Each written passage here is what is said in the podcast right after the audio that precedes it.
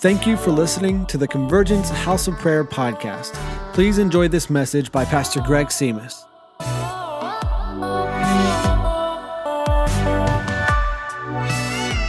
Bibles and turn to Acts chapter 2. I want to just take a moment and just kind of uh, refresh us on ecclesia groups and what it's all about and kind of cast some vision for it and just keep it in front of us. As you know, Jesus leaves in Acts chapter 1 and being with the disciples and in, in, the disciples being with Jesus for three years, you would think that that would be enough for them to change the world. And they were, they were ready to advance. Their, in, in fact, they asked the Lord, they said, Are you now going to set up your kingdom? And the Lord says, No, but I want you to wait, and you're going to receive power when the Holy Spirit comes on you. And so they tarried, they waited, and they went into a prayer meeting, and they went into that prayer meeting together. And you know in Acts chapter 2 what took place. As they were gathering, we have more people in this room than they had in their room. And they changed the world. And so as they were as they were praying and waiting on the Lord, Acts chapter 2 takes place, and we see what sounded like a mighty wind. We saw tongues of fire. We saw them praying in the Spirit, speaking in tongues, coming down, and they began preaching the gospel as a result of the Holy Spirit coming on them.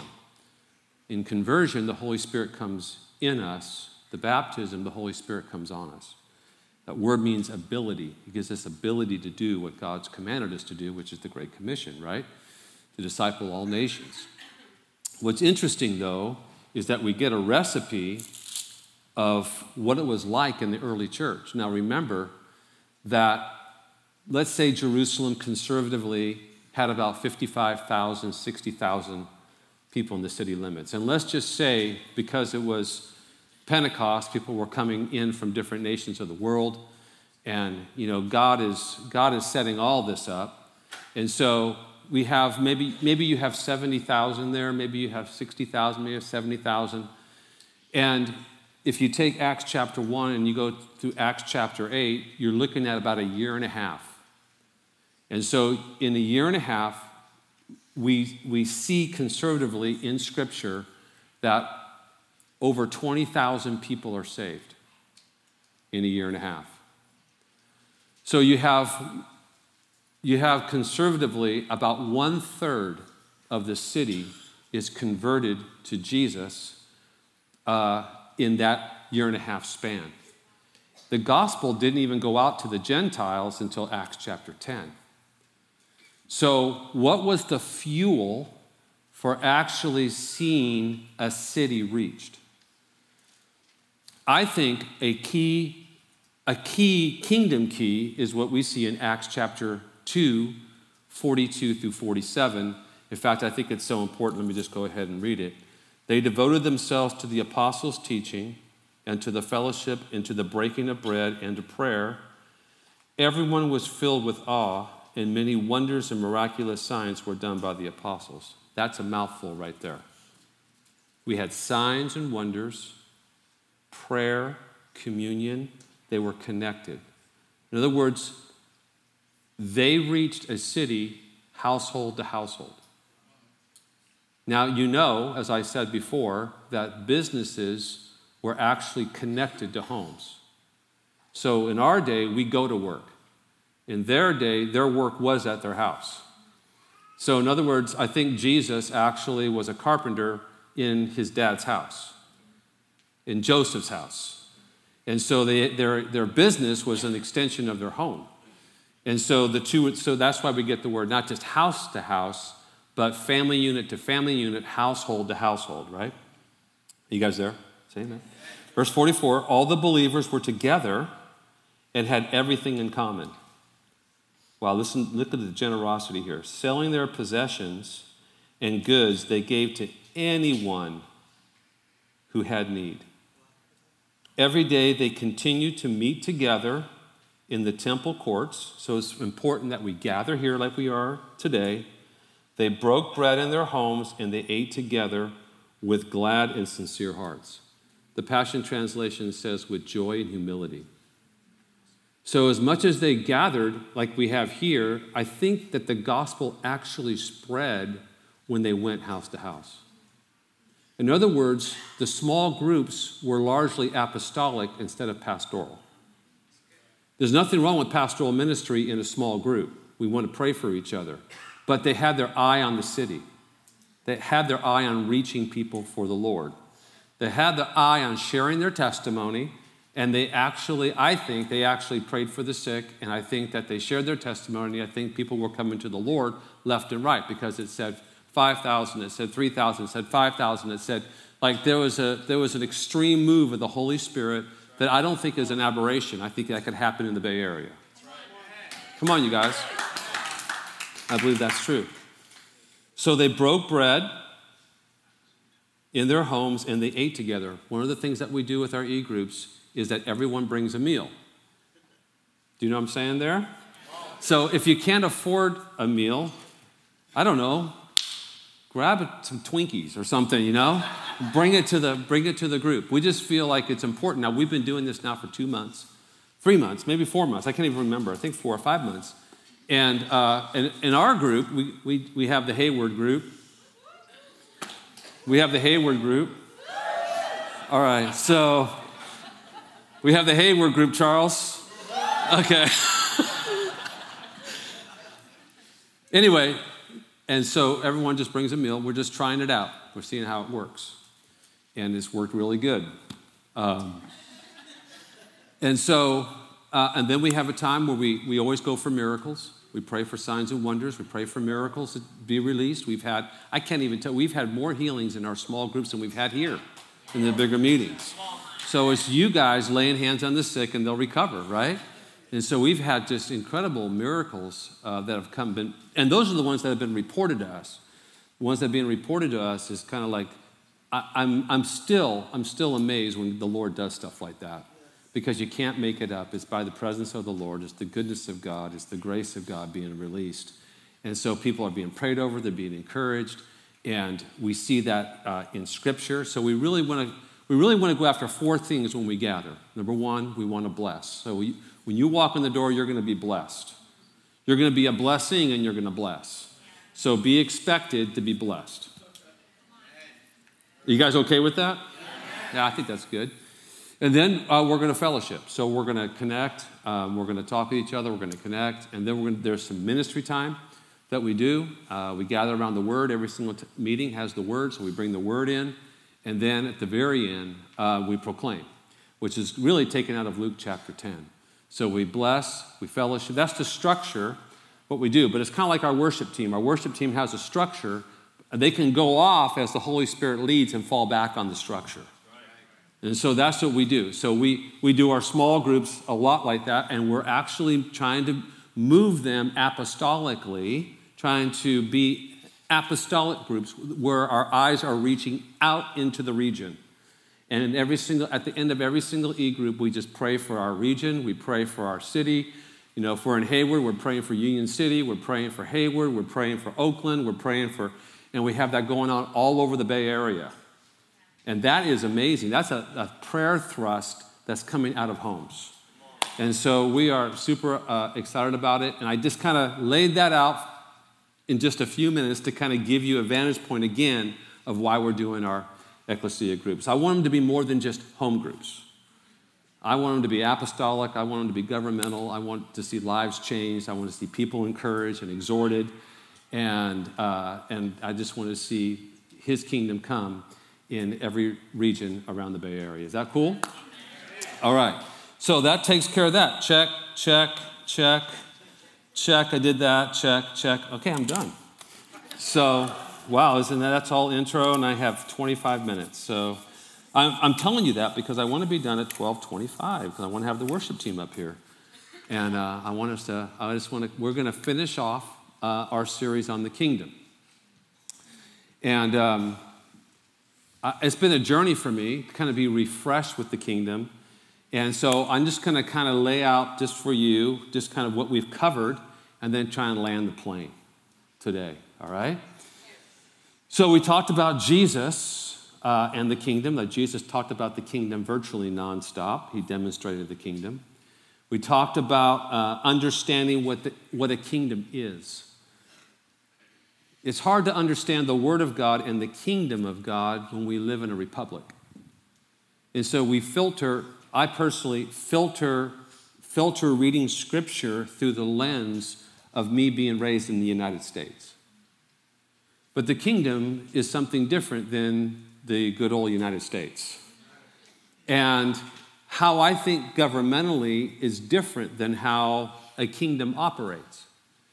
And so when we, we have to understand how a kingdom operates so that we can actually better understand the Word of God when He's talking about the kingdom.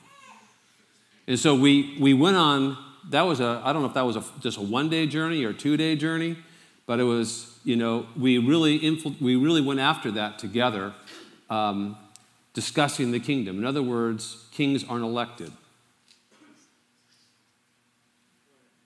Whatever the king says is law. Things like that. And so, so Jesus was moving and teaching out of a kingdom paradigm, not a republic, if I can use that word, paradigm. So when he's talking with Herod or he's, talk, he's talking king to king, he's, there's, there's things, there's standards, there's things in Scripture that come to life when we understand and we, we view Scripture through a kingdom paradigm. Does that make sense? So we spent a lot of time on that. Um, and then we talked about authority. And authority, God gives you authority in your area of responsibility. In other words, you're not going to have authority outside of your area of responsibility.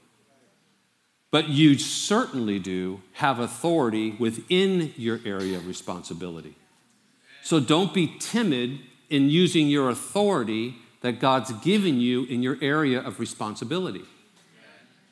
And so, sir, if you're a family man, then you take the spiritual authority that God has given you and you use that authority. You're, you're responsible for your wife and your kids, so you intercede and you pray and you, you lay a standard of the Word of God down. Like, in our areas of responsibility, I just encourage you to move powerfully with kingdom authority. To love and to serve, right? Not to dominate, love and to serve others, but taking that, taking that step in and going for it as a kingdom man, a kingdom woman, all right? And then we talked about uh, kingdom influence and we talked about yeast. We said there's one earth and there's two worlds. So we talked about how the kingdom of God is, is mixed into a dough, uh, some dough. And in the old days, it wasn't like today I have, well, 15 years ago, I had a bread machine. And I love that bread machine. Anyone have a bread machine? I, love that bread machine. I haven't used it because I'm tempted. I, I'll eat the whole loaf if it's, and I heard carbs isn't good for you. And something about keto and these, all these diets, right? So, so but I, on our bread machine, I would just take a, a yeast I would buy at, uh, I don't know, Safeway. I don't even know if it's called yeast anymore. It's called something else. And then you just sprinkle it in, you plug it in, you close the lid, you mix the ingredient, and you leave, and out comes a loaf of bread. And it's dense and warm. Do you know what I'm saying? I'm backsliding. Um, but then they actually had to work the dough, they had to work the yeast into the dough. And so, and so as a as a believer, the Lord has us stationed in places that He's assigned us to. In other words, your work is worship. Your work is an offering to the Lord, but it's also your assignment. And so ask the Lord to use you as yeast in the place where the Lord has placed you. Whether that's in your home, whether that's in that's if you're a high school, whether it's in the school system whether it's whatever the Lord's assigned to you in terms of a work, you know, maybe it's maybe it's retail, maybe it's something else, maybe it's in the tech industry, whatever it is, the Lord has the Lord has called you to be yeast to actually work the kingdom of God into the areas of your uh, your influence wherever the Lord has assigned you. And the teaching of Jesus is once the yeast is in there, it's going to work. So the promise is as we put the yeast in and we begin to mix it, we begin to work it into, and you have to use wisdom, we work that into the places where we're assigned. The promise is that the kingdom will expand. That's the promise. So don't ever think that your work is fruitless, because that's not what Jesus said if, it, if it's worked in, you might not see it in the duration that you're there, but when it's worked in, it will have an effect. The kingdom is influential. So we talked about that. And then we said, oh man, there's so many things we hit. Matthew chapter 6, we talked about don't worry. Seek first the kingdom of God, and all these things will be added to you. You know, anxiety and stress and all those kinds of things. You know, when we seek the kingdom first, it begins to alleviate all that tension. And we have people who are wound up. I'm afraid to look at somebody twice on the freeway. I might get like this, you know, like, I'm just saying hi. Like, so, so this is all about seeking the, and it's, it's really an, it's, it's an audacious statement that Jesus makes. When you think about what he said at the Sermon on the Mount,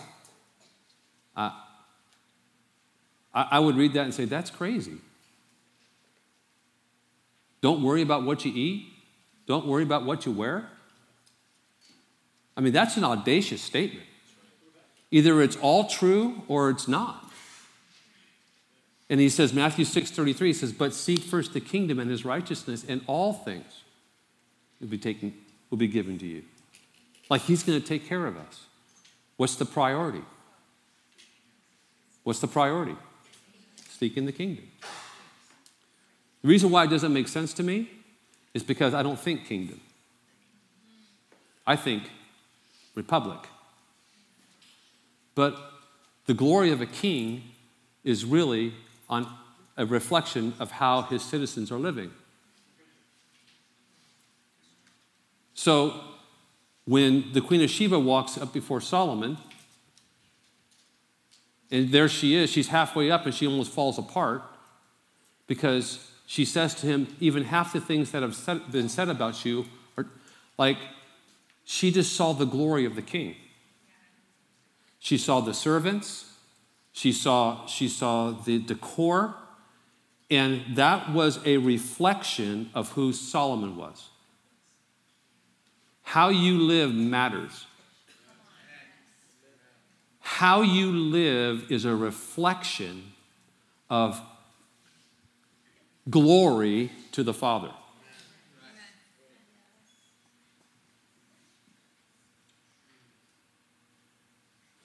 The Lord wants you to be successful. The Lord wants you to prosper. The tension is the number one priority for us is the image of Jesus. Not the prosperity. Come on now. You guys are being okay? You all right? Up, up. Anyway.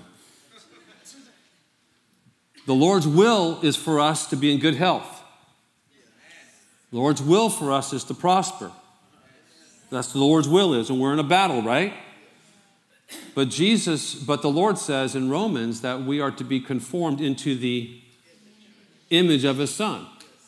Well, that helps me because then I know that the trial that I'm facing, if I choose rightly, will actually, that, that trial, if I choose rightly, will actually benefit me to, if I handle it right, to look more like Jesus on the other end of it. The goal is not for me to get out of it, the goal is for me to come under it, squeeze every nutrient out of the trial, and then become more like Jesus on the other side of that trial. But what we want is that, like, well, I shouldn't say we, what I want is I don't want the trial. I don't want the problems. Who wants problems? You know, living a supernatural lifestyle, you look for problems. I was talking to the Lord about that. I don't, I don't know if I want to look for problems. I have enough problems. Did anyone in the room? You understand what I'm? All right. But the trial is not is not there to slay me. The trial is actually there to conform me into the image of Christ. So now I can treat the trial as an opportunity to be more like Jesus on the other end of it. Why? Because the goal is not heaven, the goal is the image.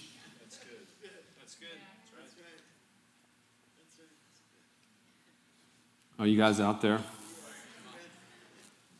Oh boy. Then we talked about ambassadors and we talked about sons and daughters. Wow, I just have to I just have to repeat this again. An ambassador never worries about supply.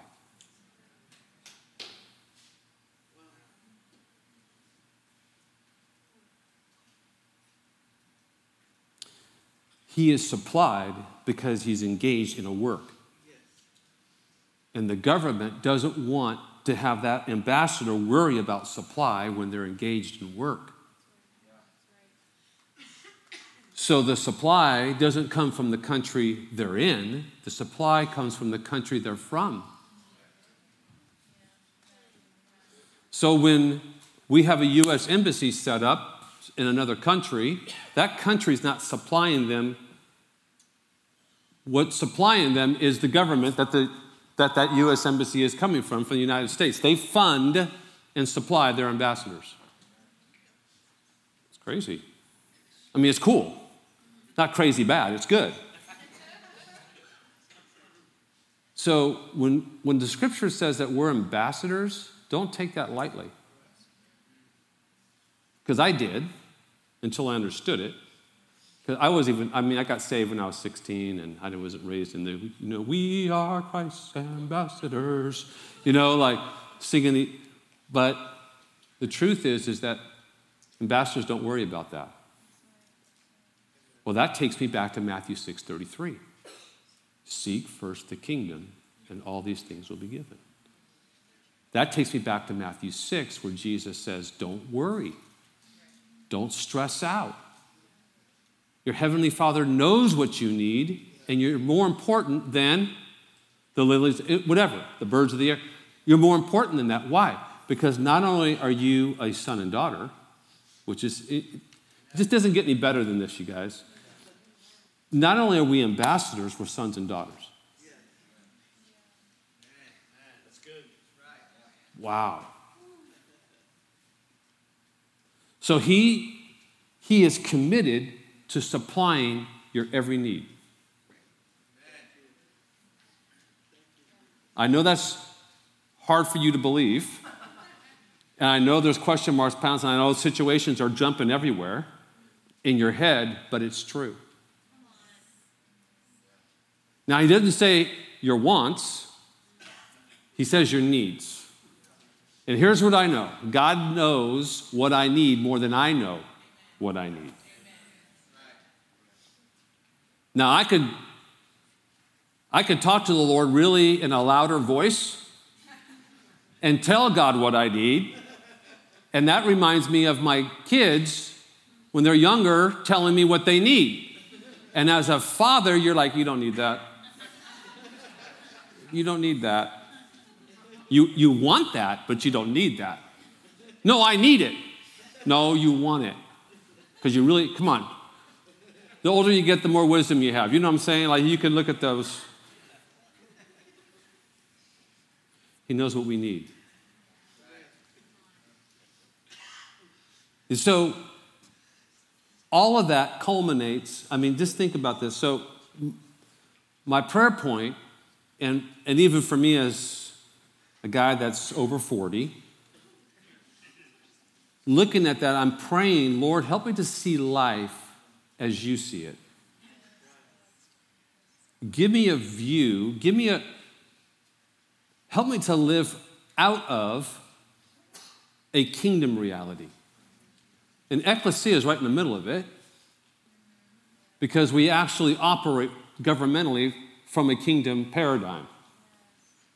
So I want to view life and I want to see life and I want to do life out of this reality that defines who I am, namely what the scripture says in who I am. So the scriptures say I'm a son and daughter, son and daughter, I'm an ambassador.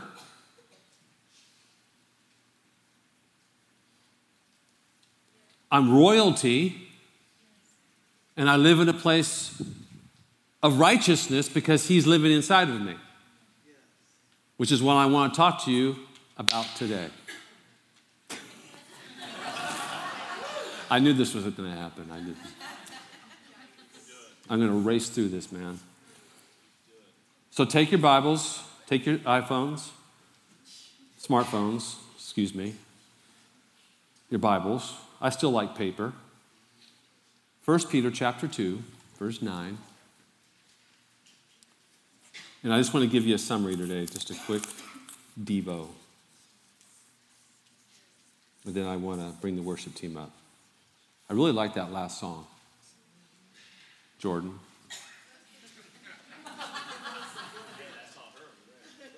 Kaylee, way to knock it out of the park. That's right.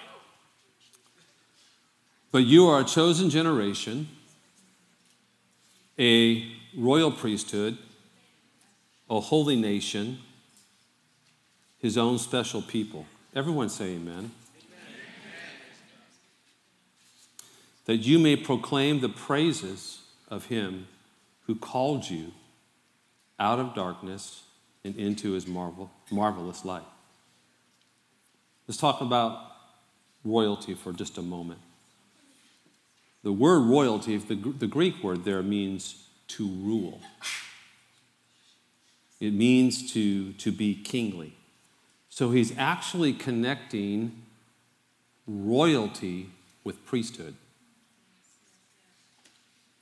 He's actually connecting ruling with relationship.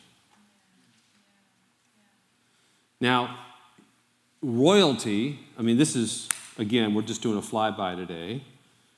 Royalty are members of a ruling social class, like in the, in the pure, like, earthly, like, definition which has a clearly defined lineage. They're also called nobles or nobility, right? When we become sons and daughters, we come into direct line of direct royal line because of the blood of Jesus. We actually share the royal lineage of our king. So that means that everyone in this room is royalty.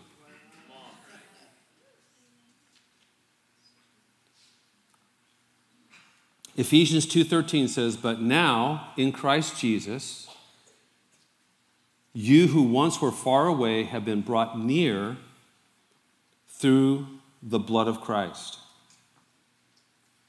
So we are a royal family, now I'm talking kingdom I'm not talking anything other than that. We are a royal family. We are an extended family of our King. Being born again, accepting Jesus in your heart, is not a band aid. Accepting Jesus in our life and living for Him is actually living as sons and daughters who are ambassadors, but more, just as important, the royal ambassadors and the royal sons and daughters because they're connected to a king. In other words, when the enemy tries to derail you which he always, he always goes after our identity. When he tries to derail you, stand up and say, I'm royalty. You're not being, um, you're not making that up. You're not being uh, arrogant. You're actually declaring the word of God over your life. And we ought to treat each other as royalty. That means slander ends, gossip ends. Anything that's poked towards somebody, you're poking it toward God's royal child. And royalty can be messy. I mean, you ever watched, like, ever studied royalty and throughout history? Wow, glad Jesus isn't like that.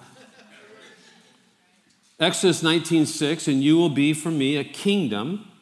That word there means royal dominion of priests, and that word means mediators, and a holy set apart nation. That's all the way back in Exodus. These are the words that you are to speak to the Israelites. So, kingdom, the word literally means royal dominion, and priest means mediators of the grace of, God to man.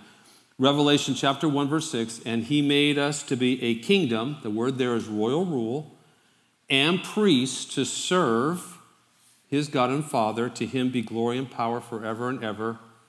Amen. Revelation 5:10 And you have been made uh, you have made them to be a kingdom and priests to serve our God, and they will reign on the earth. Reigning is always connected to kingdom.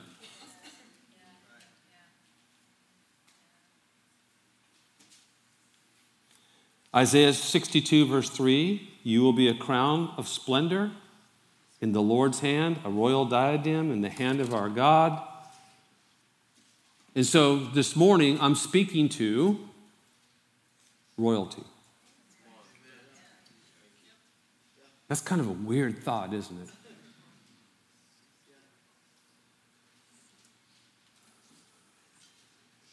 What does that look like?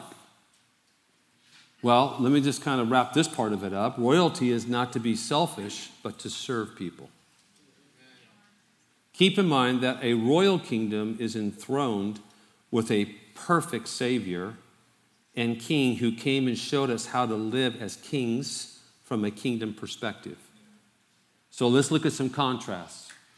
Jesus came in a stable, not a palace. Wow. We're talking about the king. Anyway, you guys know. Jesus came to be among the people royalty tends to isolate themselves from the people. Like we're better. That's it. That's all I'm going to say. Jesus did not adorn himself with king's clothes and attire. Jesus was not buried in royal garments or placed in a type of pyramid or whatever. He was placed in a tomb purchased by someone else.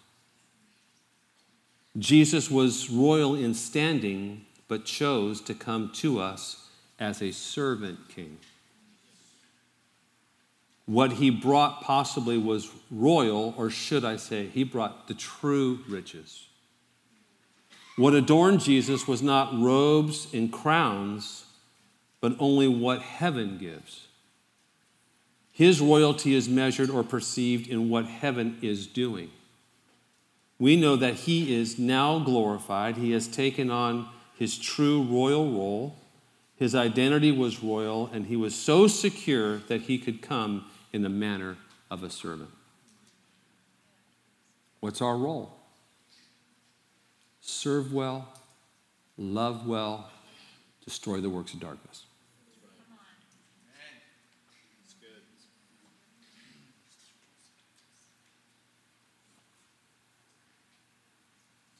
I think we have to caution ourselves to make sure that being royalty has nothing to do with pomp, but rather humility. From royalty, we know how we're to live. So there's, a, there's this revelation of who we are in Christ and something that needs to be explored. Like that's a, that's a Bible, that's a study for you. Like what does it mean to be royalty? In other words, Paul says we've moved from sinner to saint. So when he's addressing the believers in the New Testament, he's talking to them as saints, not as sinners. You were a sinner before Jesus came into your life, but as soon as the transaction was made, if I can use that word, as soon as redemption came, you move from here all the way over here. The only time Paul tells us to look back is to remember what Jesus did, not to punish ourselves. We look back to be thankful, but we move forward. I mean, just read Romans 5, 6, 7, just 8, whatever. Just read that, and I'm telling you, as, as dark as it is here before you got saved, when you got saved, you are actually translated from darkness to light. The thing is, we don't even know how good we have it. We don't know our position. We don't know our authority. And if the enemy can keep us dark on who we are, then he'll keep us ineffective in what we do. I'm not talking about being arrogant and pushing your shoulders back. I'm talking about let's look at the life of Jesus. He was constantly connected to the kingdom, he was constantly hearing what his father was saying. There was a communion as a priest unto God with his father, as a son with his dad, and there's this continual flow back heaven to earth, heaven to earth, and he knew who he was. He was humble. He didn't push anyone away. The disciples are like, get the kids away from this guy. No, bring him here. He's doing it as royalty.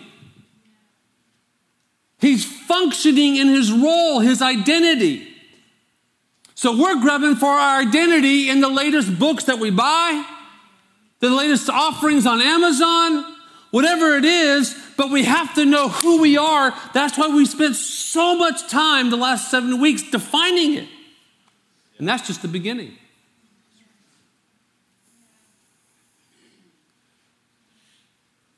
I mean, Romans 5:17, this is where we're going to go next, so I'm just letting you know. Somewhere in September. Uh, in fact, I'm going to read it to you because it's been un, in me for the last three weeks. You guys all right?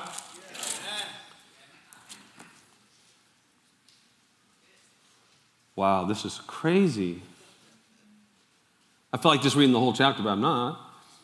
For if by the trespass of one man death reigned through that one man, how much more will those who receive God's abundant provision of grace and the gift of righteousness reign in this life.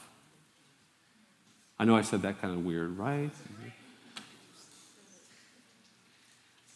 Listen, it's about reigning in life. How do we do it? How do we do it as kingdom people who are purchased with the blood of Jesus. How do we do it and be influencers of the kingdom in our culture? How can we do it and not be anxious for anything? But by prayer and supplication, right? Make your request known to God.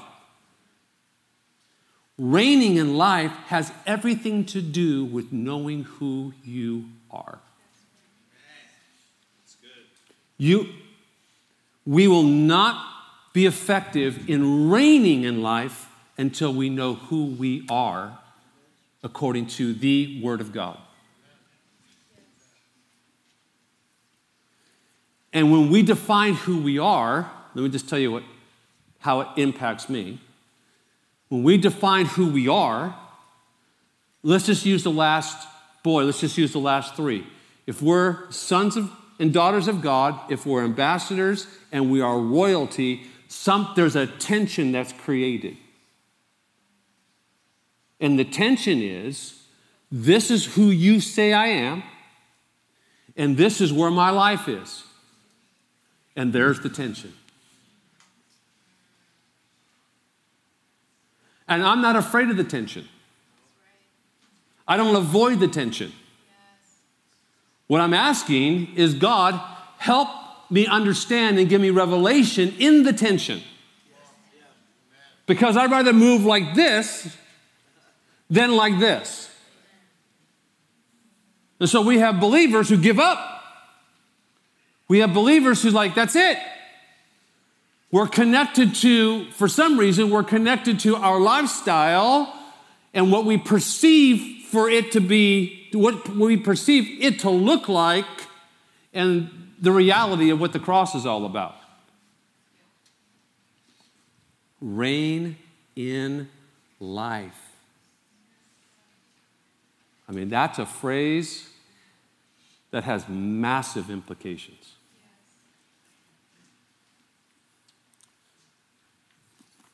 It's so quiet in this room right now. And I have so much. But I'm not going to go there.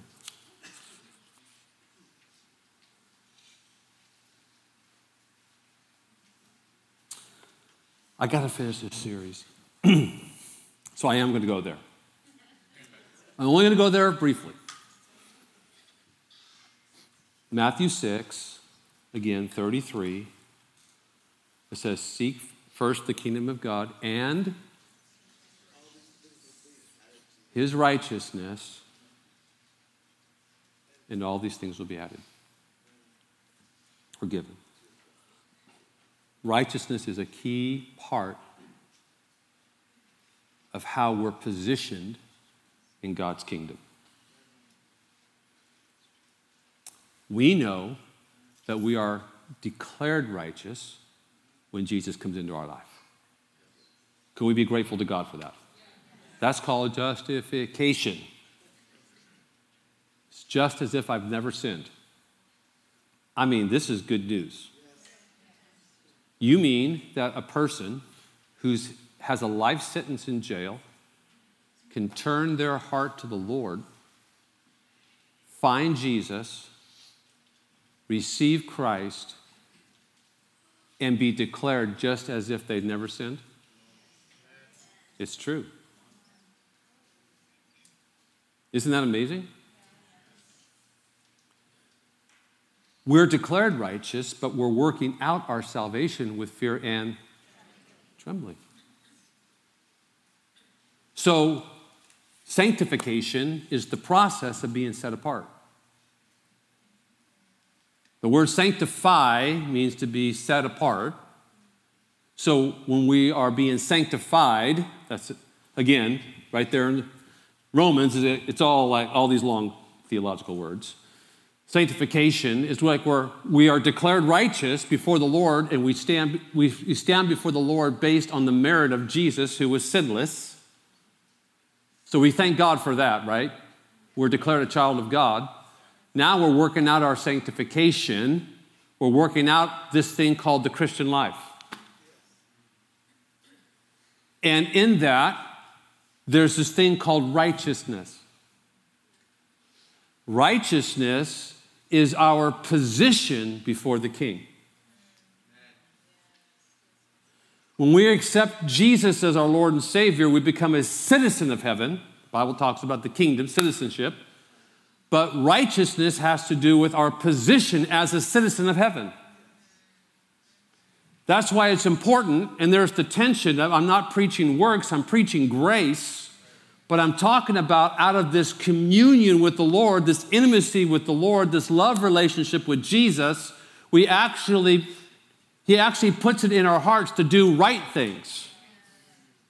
Righteousness is right living. So, in other words, you could be a citizen of a country and not be in a favorable position with the country. In other words, you can be a citizen of the country and be in jail somewhere. That's what I'm trying to say. You can commit a crime. Though you're a citizen, you're still, you're still not in right standing with the country or the government or the kingdom. Does that make sense? Don't be nervous. So there's the tension of staying connected to the Father. That's why I think love the Lord. Andrew was talking, love the Lord with all your heart, mind, soul, and strength. That's really big around here. It's intimacy with God, it's communion with the Father, and out of a place of love, we do. But there's a, there's a connection, there's a vital connection. I'm hoping we're going this way and we're connecting with the Father and we're doing as the Holy Spirit leads us to do. But he did say righteousness. He didn't just stop at kingdom, he talked about righteousness or right living. So my life needs to reflect his word. When my life doesn't reflect his word, then I'm off. I'm still a son, but I'm off. So it's important if we're gonna if we're gonna be living this thing called kingdom lifestyle that we we have access to God. We're in a place of his kingdom, but we're actually living this thing out. And whatever the Lord says for us to do, we do. Listen, we derail when we when we stop we step out of the bounds of the book. You know, I tell people, I mean, I know I said this before and I'll say it again because it's so good. Not because I said it. You know, I was a youth pastor, for those of you who haven't heard. Was. Remember, we had worship practice on Thursdays. So I had my 15 year old worship team, 14 year old worship team. They're like, darn, darn, darn, you know, like, and I actually play guitar, just to let you know, I do play. So I'm out there, I'm the worship leader, youth pastor, worship leader, singing songs that I'm embarrassed to tell you about. just don't even go there. Anyway, so I remember her name. Her name was Carrie. And she walked up to me and she says, Pastor Greg, I think I have the Christian life figured out. I'm like, you arrogant 15 year old. What are you talking about? No, I didn't do it. I, was, I said, he, she goes, I think I have it figured out. And I said, What is it? She goes, Read the Bible and do what it says.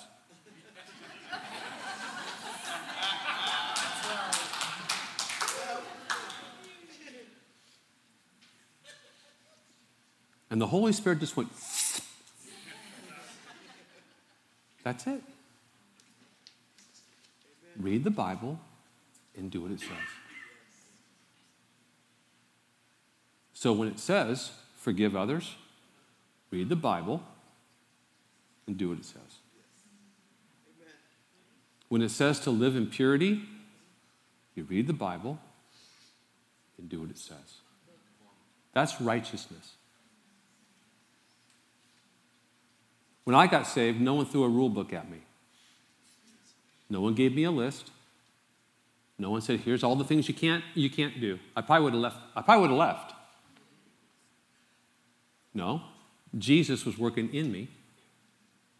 And the things I hated, I began to love. And the things I loved, I began to hate.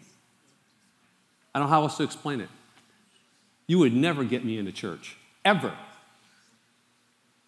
I went to Catholic church, but that was 45 minutes. We're done.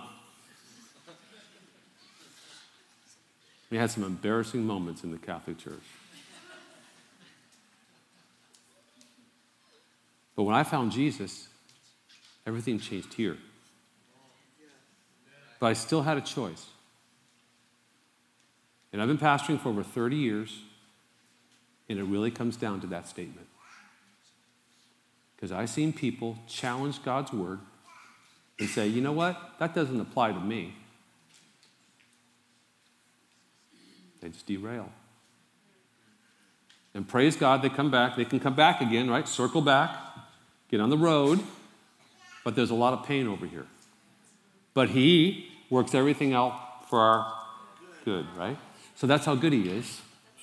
He takes our disobedience and He can still make something good of it.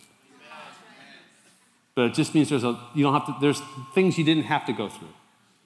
You know, as a parent, you're raising your kids, you're like, I hope they don't make that choice. I just I know where that choice is going to take them. Just don't make that choice. And then sometimes they do. You pray for them, you love them, and you pray that they'll circle back. When they circle back, they'll say, Dad, you're right. That was a stupid thing I just did for the last eight months or whatever. Stupid, stupid, stupid. Okay, we're to have to deal with that. But there's a place of getting back on the road, I'm trying to say. There's forgiveness. It's called righteous. Listen, my best advice for you about living in righteous is to draw back from a 15 year old girl who stood about five one and looked up at me and said, I know, I think I know what the Christian life's all about. Read the word, do what it says. You know, that's why Jesus says, you know, we have to become like children. And there's times when we can theologically argue the word. Sometimes we theologically argue the word so we can get our way. well, that's really not what the Lord said because the translation was.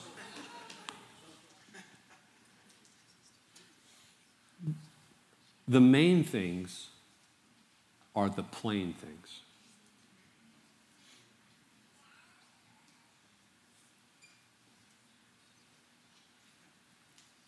The main things are the plain things. And people get caught up on the fringes. Keep the main thing, the plain things, the main things. Main things, the plain things. So when you read Galatians 5, and it talks about the sinful nature and the works of the flesh, and it talks about the fruit of the Spirit, there's a huge contrast in the two. So for me, this is, this is where it comes down to. I mean, I've had Bible college degree, I, you know, all that stuff. It really comes down to the older I get, the more childlike I have to become, really. It really, it, it just comes down to that. And so I'm reading, I was, I was, I, you know, I've been diving into Galatians too. Not Galatians chapter 2, but Galatians as well. Um, also, there you go, thank you. Um,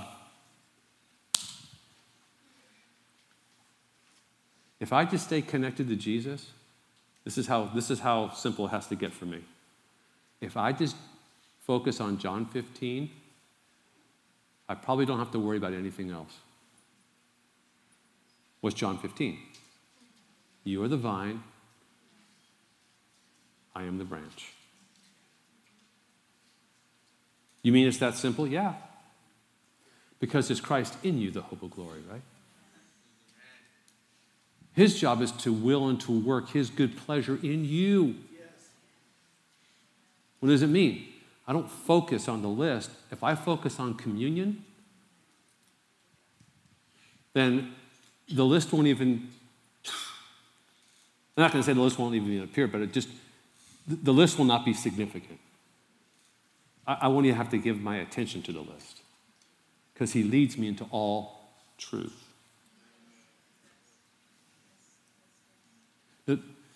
Don't complicate following Jesus. You don't have to. I mean, I enjoy the debates. I can have a fun time talking to you about eschatology. That'd be fun. When's Jesus really going to come back? And that's, that's fun. I mean, I did that in Bible college, and we were screaming at each other at four in the morning. How can you be post trib? Okay, But when it comes down to like being a dad, being a, being a husband, raising a family, going to work. I think it is pretty simple. Righteousness. Read the word, do what it says. And I wish I, uh, this is, I'm going to close. In fact, we heard, wow, look at that. All right, you guys do something up there because I, I got to be done. However, the Lord leads you.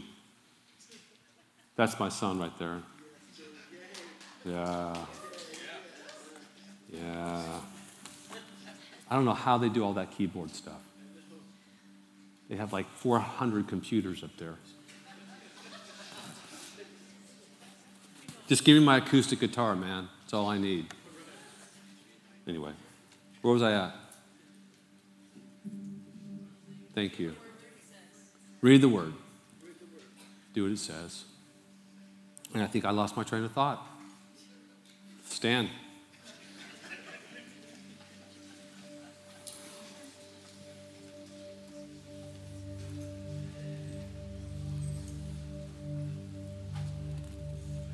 You know, in, a, in every movie, I say virtually every movie, one of the biggest internal problems of the character who has to solve the problem is do I have what it takes? The other one is, am I worth it? And I say, as a believer in Jesus, you have what it takes, and you are worth it.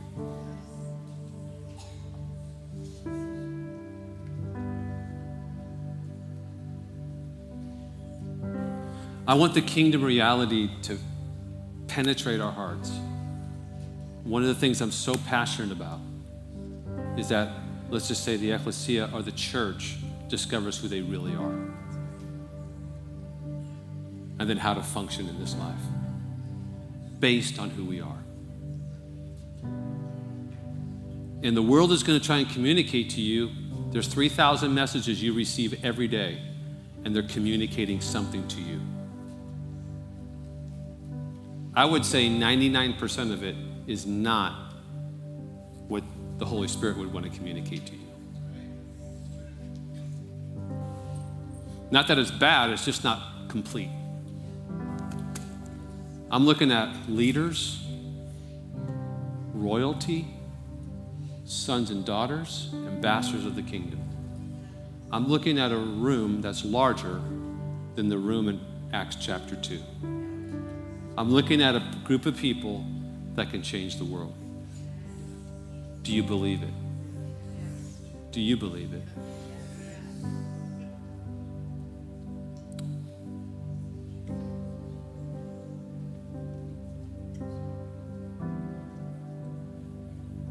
I believe it.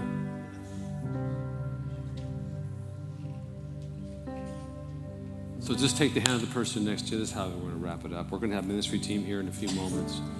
I just want you to pray for the person on your left and right.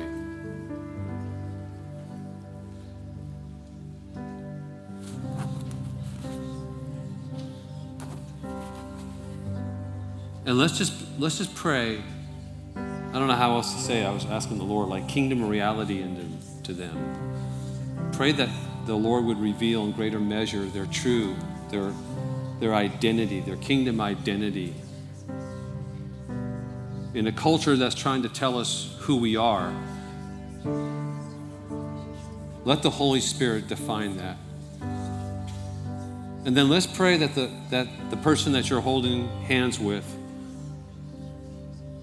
let's just, let's just believe that they would change history. Can we do that? I mean, that's audacious prayer. I don't even know how to, you would do that except that they are royalty. They are sons and daughters of the living God. The hands that you're holding, we're all family. We're a royal family. And we can pray for each other as a royal family. Just pray strength. Word, the word encouragement means to put courage in somebody. So let's go ahead and just take about 30 seconds. Let's just pray for the person on your left and your right.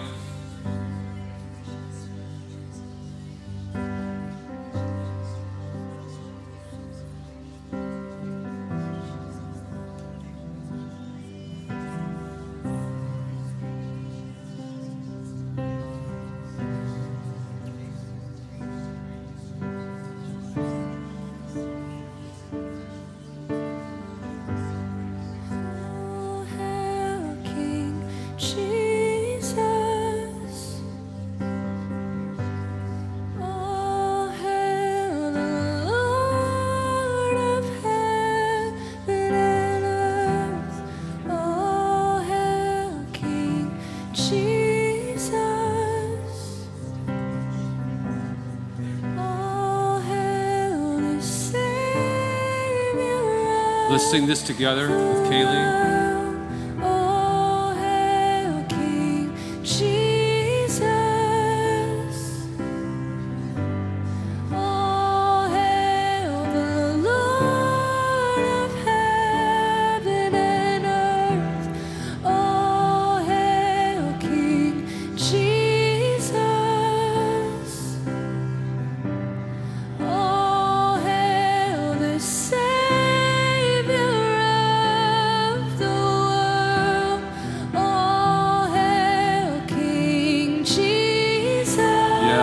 Let's sing it.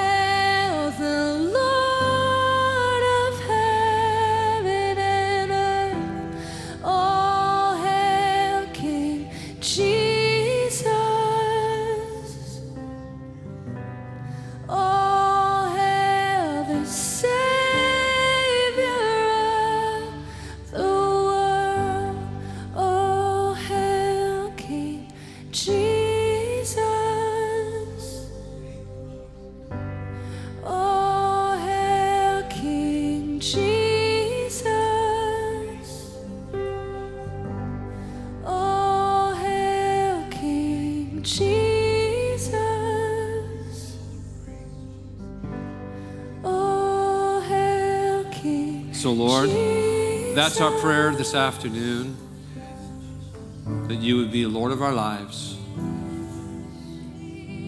Thank you for the, the blood that purchased our salvation, our redemption. We stand as royalty today. We choose to live righteously. And we give you all the honor and all the praise. In the name of Jesus, amen.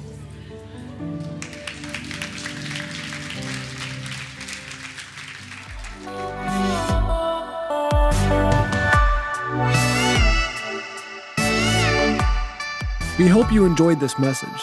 For more messages like this, please subscribe and thank you for listening.